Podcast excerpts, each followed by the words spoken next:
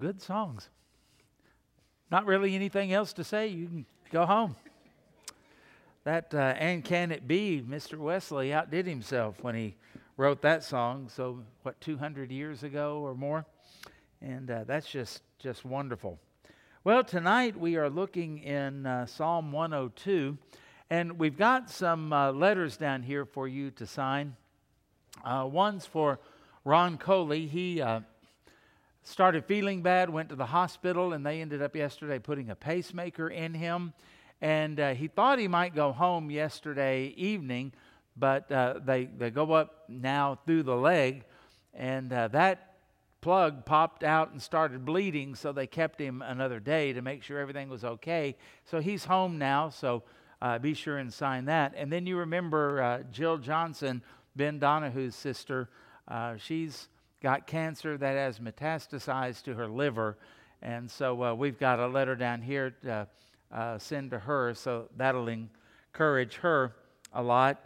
And then uh, we also uh, want to remember to pray for Danny Hudler. He's not feeling uh, well and had some uh, tests run today. So remember them. And Mama Lou had another cancer taken off and um, checked yesterday. She's having a lot of pain from that tonight. And so uh, be sure and pray for her uh, when that time comes as well, okay? So let's look at our scripture tonight in uh, Psalm 102. We're going to talk about how God, uh, the God of the future, and kind of look at how He sees and how He looks at everything. One thing I'm real happy about God never gets up and looks at the newspaper. God never gets up and looks at the calendar to see what has happened, and He doesn't look at the paper to find out what's going to happen because He controls it all and He's planned the end from the beginning. Now, we've seen this psalmist in 102 go from, uh, and we wonder if he's even saved in the first few verses, but then we find out that he is. He's just like all of us, he's kind of having a sinking spell. And uh, then he starts praising the Lord and affirming the Lord and thinking about that. And so uh, we get uh, to this part of it in verse 18, and it says, This will be written for the generation to come, that a people yet to be created may praise the Lord. For he looked down from the height of his sanctuary, from heaven the Lord viewed the earth, to hear the groaning of the prisoner to release those appointed to death, to declare the name of the Lord in Zion and his praise in Jerusalem. When the peoples, notice that that's plural, that's a little weird for us, but the peoples, we could say the nations, the races, are gathered together, and the kingdoms to serve the Lord. So the psalmist starts writing now about things that he would never see, obviously.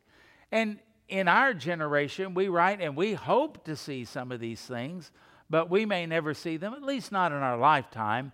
Of course, uh, when the Lord comes back and we're taken home and then he comes back to reign, we get to be a part of that. That's a great thing. But in the here and now, the nasty now, as some people have put it, do you ever think about the little children in your family and wonder what is life going to be like for them? What's going to happen? Do you look at teenagers and wonder what is life going to be like for them when they're my age?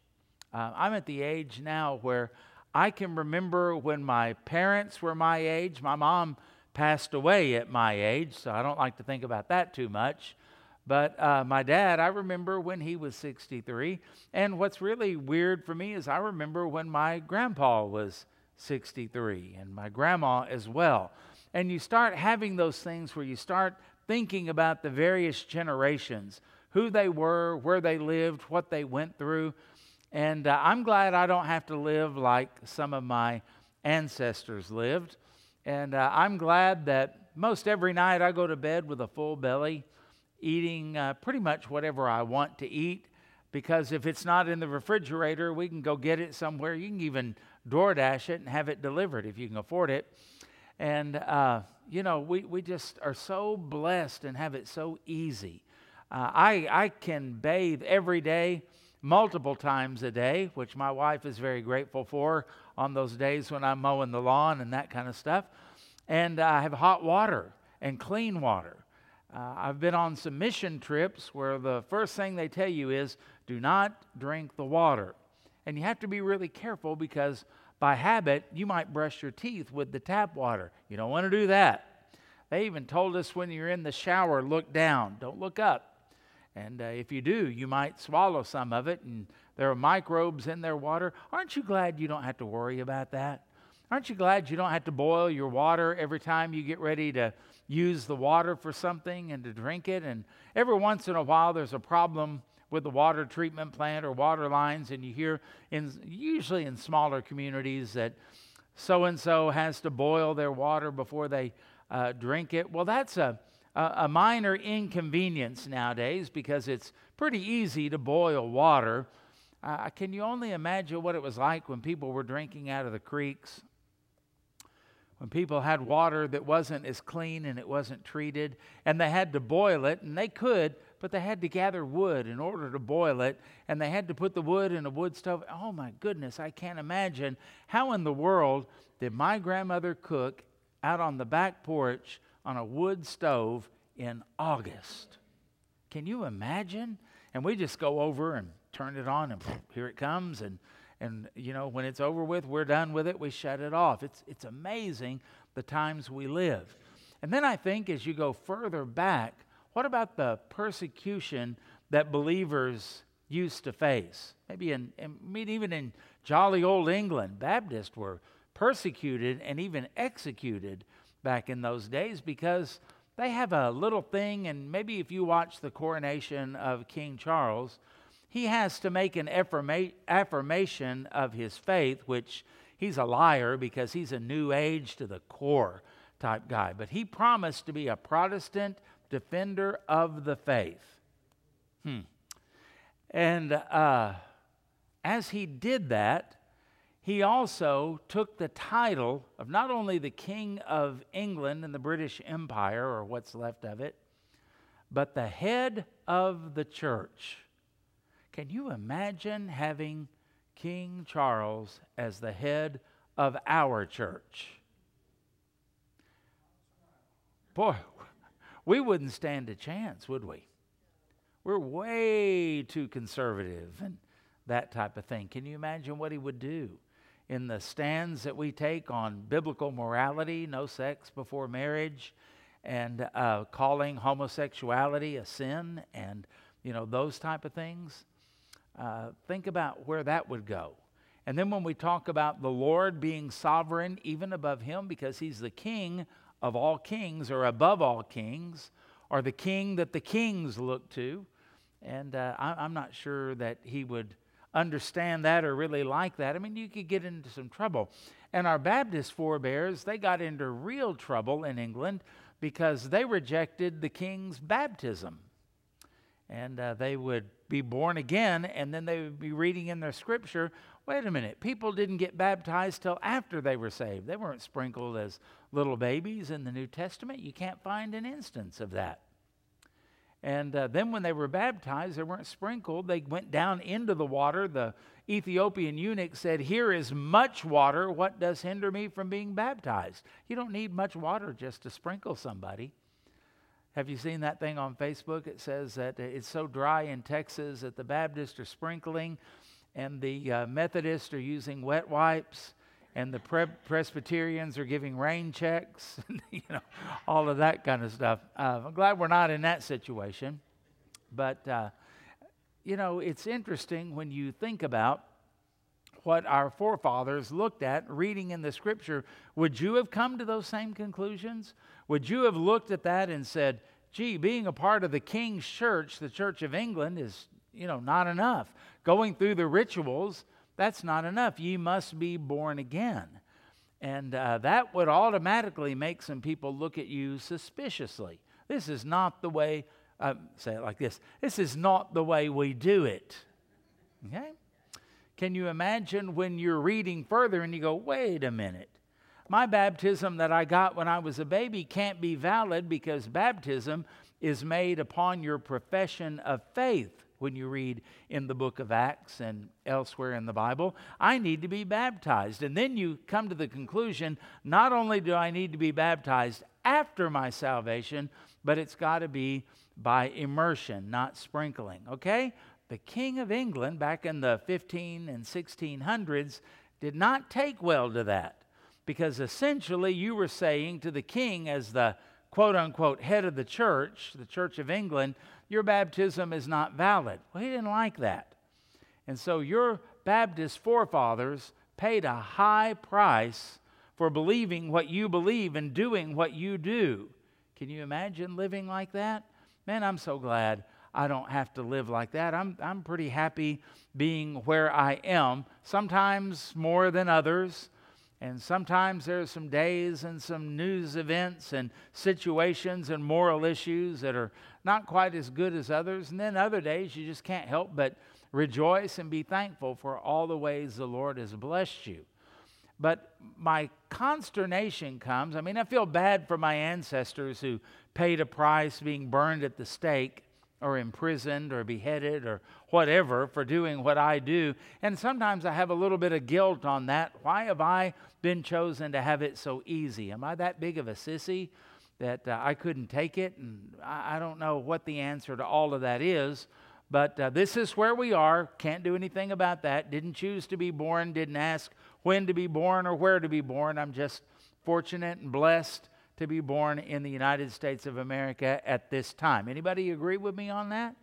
A lot of people seem to be complaining, unha- unhappy about that, and they're really complaining not against the country or the government, they're complaining against God. We need to read Romans 13 every once in a while and just take a deep breath and say, God, I trust you, and I believe you got me here for such a time as this. So I think about that, and I can kind of, even though I may get a little disgusted or put out with things that are happening now, I can kind of handle it because I understand at least some of it.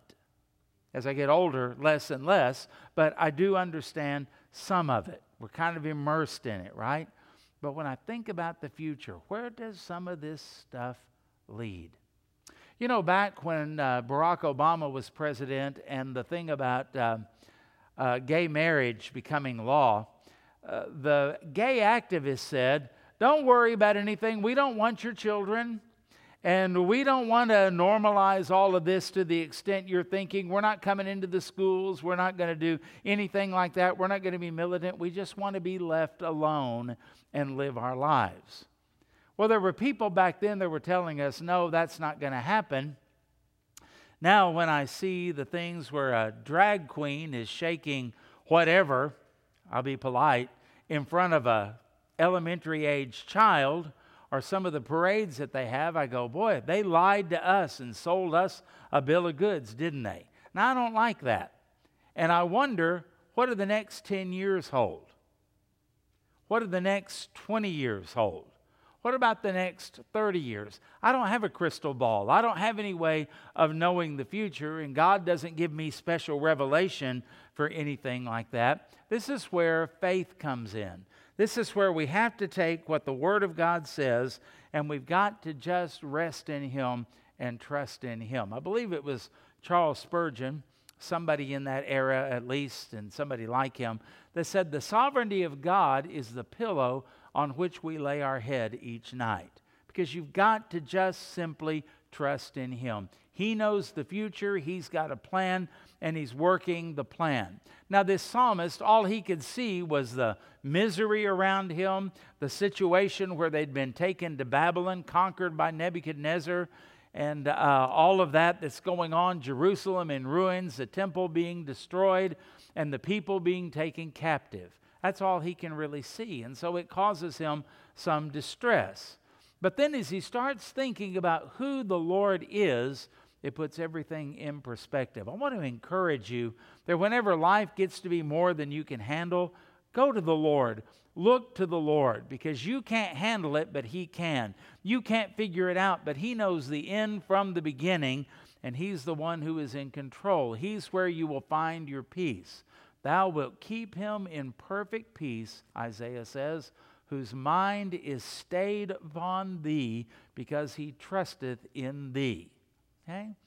Think about that. If you will put your mind on Christ, He'll give you that peace. It's when we look at everything else and we start speculating and we start imagining and we start um, worrying and we're filled with anxiety. God has a better life for you and for me than that. It's not that He wants us to be an ostrich with our head in the sand and to just be naive and just walk around like nothing's wrong. Of course, we've got to address things. And of course, we've got to pray about things. And of course, we ought to be burdened about things. But those things are not our sovereign. Those things are not our Lord. We don't bow down to those things, and we don't let those things rule our lives. We are supposed to take every thought captive, aren't we? And we don't do very well at that. And we need to think about that. We need to put that into operation much, much more. So when I think about God and His looking at the future, however long that is. I don't know how much time we have left. Sometimes I think it can't be much longer, but then again, I'm sure every generation has looked at that and thought, you know, how much longer can it be till the Lord comes? So we'll just leave that in His hands and we'll just say if it's another 500 years, then uh, what's going to happen? Well, number one, I wrote down these words God looks at the future like this perpetual, and I added a word that's, uh, I don't know is on the screen, and prophetic. Because verse 18 says, This will be written. What's going to be written? Well, he's talking about what he is writing in Psalm 102. He knew he was writing something that God was going to include as scripture, that he was writing under the inspiration of the Holy Spirit, and he knew it was going to endure. Okay? Let's uh, think about this. This is probably written sometime around uh, 586 or later BC. Okay? May I ask you a question? How many other books do you have that were written in 586 or so BC? How many other things can you quote? Well, you got one right here. This psalm was written during that time. 586 BC is when Nebuchadnezzar invaded Jerusalem and destroyed it and took the captives like Daniel to uh, Babylon. Okay, so it's sometime there, maybe a little bit later. Don't know exactly. That's a long time ago.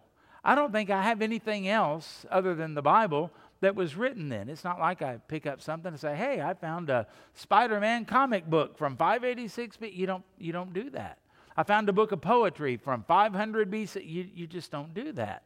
And yet, this has been preserved for all of those years. I mean, it's been 2,000 years plus since Christ was born. And then you add another 500, 600 years onto that. And that's what we are reading tonight. It has been perfectly preserved for us. And the psalmist writes about that. And it's written here for the generation to come. Well, you know what's interesting is let's look at it from the psalmist's perspective. You are who he's talking about here. You're the generation to come because you didn't exist back then. Some of you look like you might have, and you got close, but you didn't exist back then, right? And uh, so I think about that. We are that generation, and there are generations to come after us. We have children, we have grandchildren, great grandchildren for some of you. But regardless, there are other generations that are to come, and they need this psalm. And so it's been preserved for them, and that's what he's making reference to. And he says it with a purpose. The word that always indicates a purpose clause is coming up. Why did he do that? Why is he preserving this book? That a people yet to be created may praise the Lord that a people yet to be created may praise the Lord. No, the destruction of the temple and all of that uh, is not going to be a, repeat, a repetitive event in days to come. There's going to be a rebuilding of the temple, but not another destruction because there's not a temple right now. There hasn't been a temple on Mount Zion since uh, 70 AD. That's just a long time, no, no matter how you slice it. Not quite as far as 586 BC when Solomon's temple was destroyed, but they rebuilt the temple after Cyrus the Great, the Persian king, let them go back to Jerusalem. But after Christ died and went to heaven, ascended to the throne, uh, a few decades after that, in 70 AD, all of Jerusalem was destroyed. They even put salt in the soil so nothing would grow there, and the temple was once again in rubble. So, uh, when we think about all of that, why would this need to be preserved? And he tells us that generations to come, those not yet created, would praise the Lord. Now, why would we need that? Because we may not go through an exile, but we're going to go through trials. Peter, the apostle, called them fiery trials. Do not be surprised when fiery trials overtake you.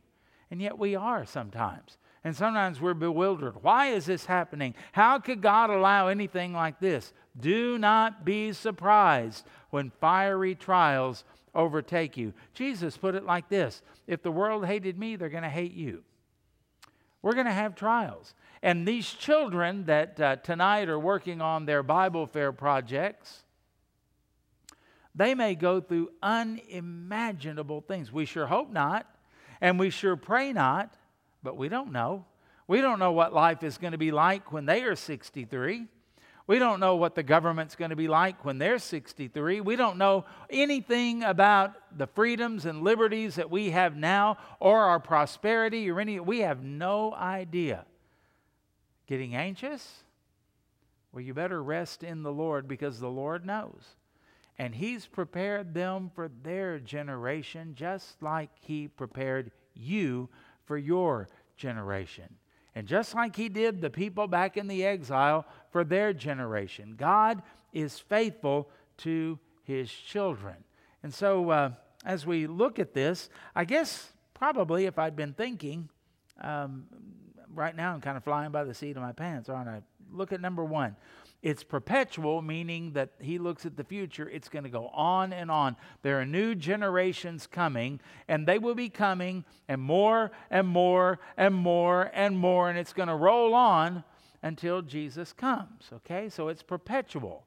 People are going to get saved. People are going to get baptized. People are going to grow in the Lord. People are going to be called to missions. People are going to be called to preach. People are going to be deacons and elders and Sunday school teachers and it's going to keep on going because the gates of hell will not prevail against the Lord's church.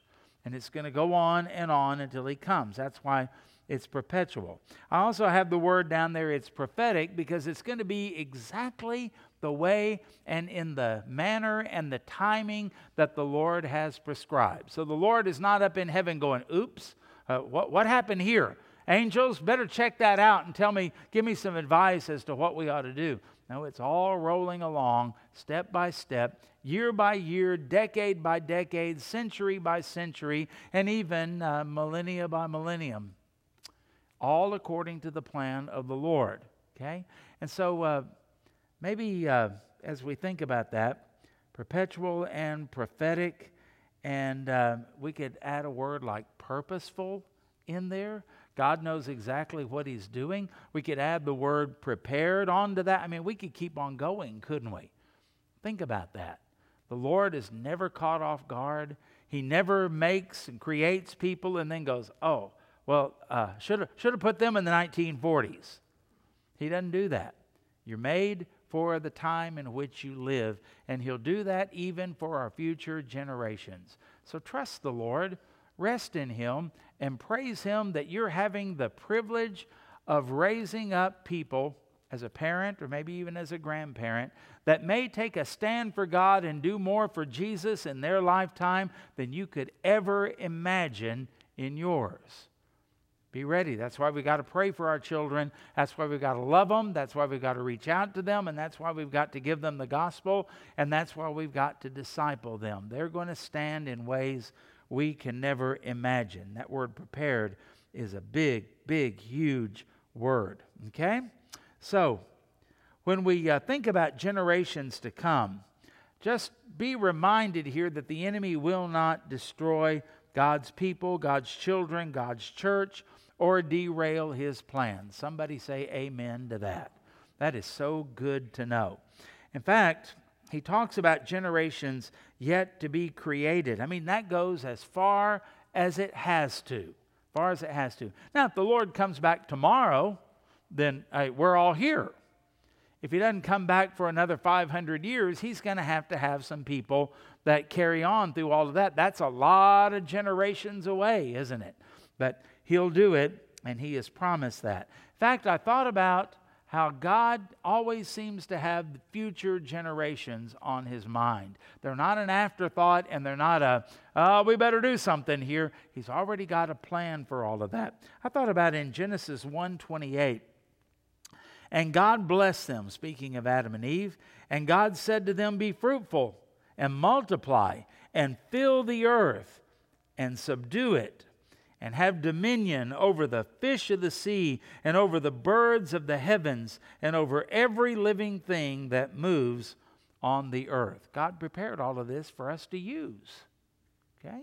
Don't worry about all of the stuff people try to tell you about the earth running out of resources or being destroyed. God's given us everything that we need. And then I found in Acts chapter 1, verse 8. Now, it's not exactly the same thing, but it's kind of sort of, in a, in a way, similar. Okay? It says, But you will receive power when the Holy Spirit has come upon you, and you will be my witnesses in Jerusalem and in Judea and in Samaria and to the end of the earth. You know, it's almost like he said to Adam and Eve, Here's what you do physically subdue the earth, fill the earth. And like he was telling the disciples, now before I ascend to heaven, the marching orders are the same, but this time it's spiritual. In a spiritual way, fill the earth, tell every creature about Jesus. Lead people to faith in Jesus Christ. Make disciples of them and baptize them and carry on the work and multiply yourselves. We're supposed to be multiplying ourselves. Think about that. What is God saying in both of those to Adam and Eve? There's a future. There's only two of you, and uh, you're not all that great, but uh, hey, all living creatures are going to come from you. And then it's as if he's saying to the disciples, You're just a small, motley crew here, but through you, when the Holy Spirit comes upon you, there are going to be a lot of people saved. They got a really good start on the day of Pentecost. Peter preached, and how many were saved? What? 3,000. That's a pretty good start, isn't it? I mean, if you're going to plant a church, and you're going to do it with 3,000 people, I would say that's really, really good. And all of a sudden they go from 120 gathered in the upper room, and then now they've got 3,120. And the book of Acts says, and the Lord added to the church those who were being saved. And then it says he began to multiply those who were being saved. And then it says the number of disciples greatly multiplied. Man, this thing was exploding. And they were touching the continents and touching the nations and touching the world for Christ way back then. Why? Because the Lord has an eye on the future and a plan for the future, and He also has a plan for the people of the future. You can trust Him. Now, number two. I put down the word concern. He has concern about people. And it says that he looked down from the height of his sanctuary, from heaven. The Lord viewed the earth. Can you imagine now what he sees when he's looking upon the earth? All the different nations, all the idolatry, all the perversion, all of the apathy, all of those kind of things that are going on around the earth.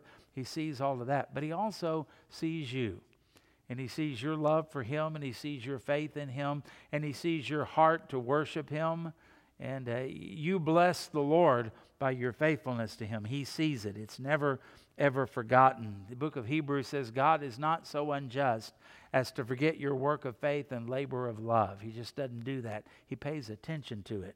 So it says he's looking down from heaven from his sanctuary and uh, views the earth and then verse 20 says and then he hears something.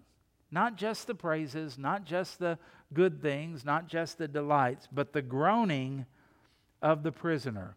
Where would the prisoners come from? Now, these are not criminal prisoners, these are political prisoners that have been put in prison in Babylon, maybe even in Jerusalem by the Babylonians that were the occupiers. They're in prison because they are Jews. They're in prison because of their covenant with the Lord. And the Lord says, I'm not ignoring that. I'm paying attention. I think about the persecuted church today and the people that are in prison for serving the Lord. Do you think about them? The book of Hebrews says, Remember those who are in chains. It could be us one of these days, or our children or grandchildren. We don't know. So we need to pray for the persecuted church. But the Lord hears their groans and he hears their cry. That's a good thing to know. And he hears yours too when you're in trouble and when you're in prison and captivated by sin or the enemy or whatever it might be. He, uh, but we don't want to over spiritualize that. Want to keep sure, uh, make sure we're staying with the text. And so um, it says to release those appointed to death. You know, some people are being executed not because they're murderers or rapists or kidnappers or anything like that they're being executed because they don't toe the political line. A banana republic, you've heard that term a lot lately. Uh, you, you don't stay with the party in power, and because of that, you're going to be executed. Well, a lot of Christians were executed, and a lot of Jews were executed for various things. And the Lord is the one who is going to release them from that. And uh, it reminds us that God is omnipresent and omniscient. He knows his people and he knows the situation that we're in. He watches over us and he was aware of those in Babylonian prisons and he was aware of their upcoming execution. I don't know, that makes me feel good to know that I'm not outside of his care, I'm not outside of his eyesight. I'm not away in a place where he goes, wonder what, wonder what happened to them. Is there an angel that can tell me what happened to Greg? Uh, oh, well, that's too bad. I mean, that's not God. That's not God. Wherever we are, he is with us. Psalm 34 15 says, The eyes of the Lord are toward the righteous, and he, his ears toward their cry. That's you. That's you. You're righteous through Christ. Number three, I wrote down the word restorative because it says to declare the name of the Lord in Zion. Well, that hadn't happened for a while because the temple's been torn down. It's just a pile of rubble. So, what's going to happen in order that the name of the Lord is going to be declared there again? The rubble's got to be cleared out and the temple rebuilt. Sacrifices offered and the uh, services that are taking place there all of that. And it says, and his praise in Jerusalem. Well, Jerusalem wasn't much better than Temple Mount back in those days. This looks ahead to a time when the temple is going to be rebuilt and they're going to be reinstitute all of the festivals and all of the offerings and all of the sacrifice and all of the worship. And that Jerusalem is even going to be, people are going to move back in. They're going to build houses, start businesses, have children, have schools, all of those things that uh, pertain to life. There's going to be a restoration. And uh, Sammy and I can witness there has been a restoration. Jerusalem's not a pile of rubble anymore, it's a thriving big city. Now, the temple hadn't been rebuilt. Kind of scratch my head as to how that's going to take place, but the Lord already knows how He's going to deal with the Muslims and how He's going to put that back up there. And one day, Jesus will be sitting in that temple, and then that brings us kind of to the last point that we have here as we think about the millennial reign of Christ in that rebuilt temple. But number four, write down the word fulfilled. Everything is going to be fulfilled. Nothing's going to be left undone. Nothing is going to be unfinished. Nothing is going to come up short. All of it is going to be fulfilled. And it says in verse 22 when the peoples, the nations, are gathered together, and the kingdoms. Now, that sounds like more than Jews. That sounds like more than Israel. That sounds like the nations of the world. That sounds like nations like communist China and North Korea. Sounds like Muslim countries like Iraq and Iran and Afghanistan. It sounds like secular countries like Great Britain and France. And it sounds like countries like even ours are going to be coming to Jerusalem to worship, to praise the King, and to get counsel from him. Isn't that what it says? When the peoples, the nations, even the Gentiles are gathered together and the kingdoms to serve the Lord. Can you imagine what it's going to be like when this world actually loves Christ? When this world actually reveres and worships Christ? Can you imagine when this world actually obeys Christ? So, oh, I can't even imagine. Hang on. The day's coming. Our Lord is going to rule and reign from his, the throne of his father David in Jerusalem, and the nations are going to be gathered to Him. I don't know how that's going to happen, and I don't know what the procedure is going to be when that happens. I just know that the Word of God says that one day Christ will rule and reign and be worshiped by all of the nations on the earth. That's why it's plural. The peoples of the earth and the kingdoms of the earth. It's not just Israel. Zechariah 8:22 says, "Many peoples, same word, and strong nations shall come to seek the Lord of hosts in Jerusalem and to entreat the favor of the Lord." Boy, what a day that's going to be. And you get to be a part of it because you're going to rule and reign with him, the Bible says. I think about how the Lord just works things out in spite of all the junk, in spite of all the rebellion, in spite of all the hatred toward God, His morality, and His Word. How do you untangle this mess that we're all in and make something out of it? And I thought about Acts chapter 4, verse 27. For truly in this city there were gathered together against, the, against your holy servant Jesus, whom you anointed, both Lord uh, both Herod, pardon me, and Pontius Pilate, along with the Gentiles and the peoples of Israel. What a coalition there, right? And what are they going to do? To do whatever your hand and your plan had predestined to take place. Judas only thought he was exercising his free will, but he was doing exactly what he was supposed to do. Pontius Pilate thought he could just wash his hands and say, Away with him, let him be crucified. His blood won't be on my hands.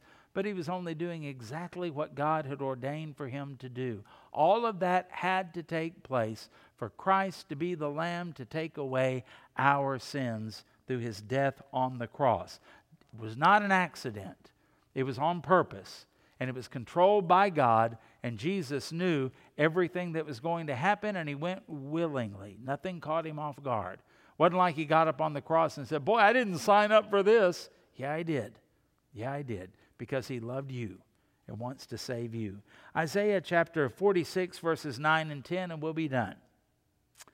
Remember the former things of old, for I am God and there is no other. I am God and there is none like me, declaring the end from the beginning and from the ancient times things not yet done, saying, You ready for this? Can you hear the voice of the Lord thundering? My counsel shall stand, and I will accomplish my purpose. Whew! Praise God, right? I mean, that's just incredible to think about that. Nothing left to chance. Nothing where God will just say, I didn't see that coming, or anything like that. Everything perfectly in line. So, oh, thank you, Lord, for that hope. That gives you hope tonight, doesn't it? And our hope is found in the Lord. Let's pray about it, and then let's uh, spend some time praying for people that are on our prayer list. And don't forget. Uh, to sign these letters. That means so much to people and is such a blessing when they receive it. Thank you so much for making sure you do that. I know it takes a little bit of time, but it sure is a blessing to people. So pray with me.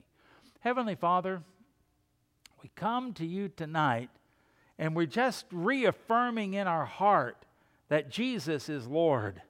And we thank you Father, that you are not just figuring things out or coming up with plan B or C, or by this time, I don't know what you would be on if you were like us.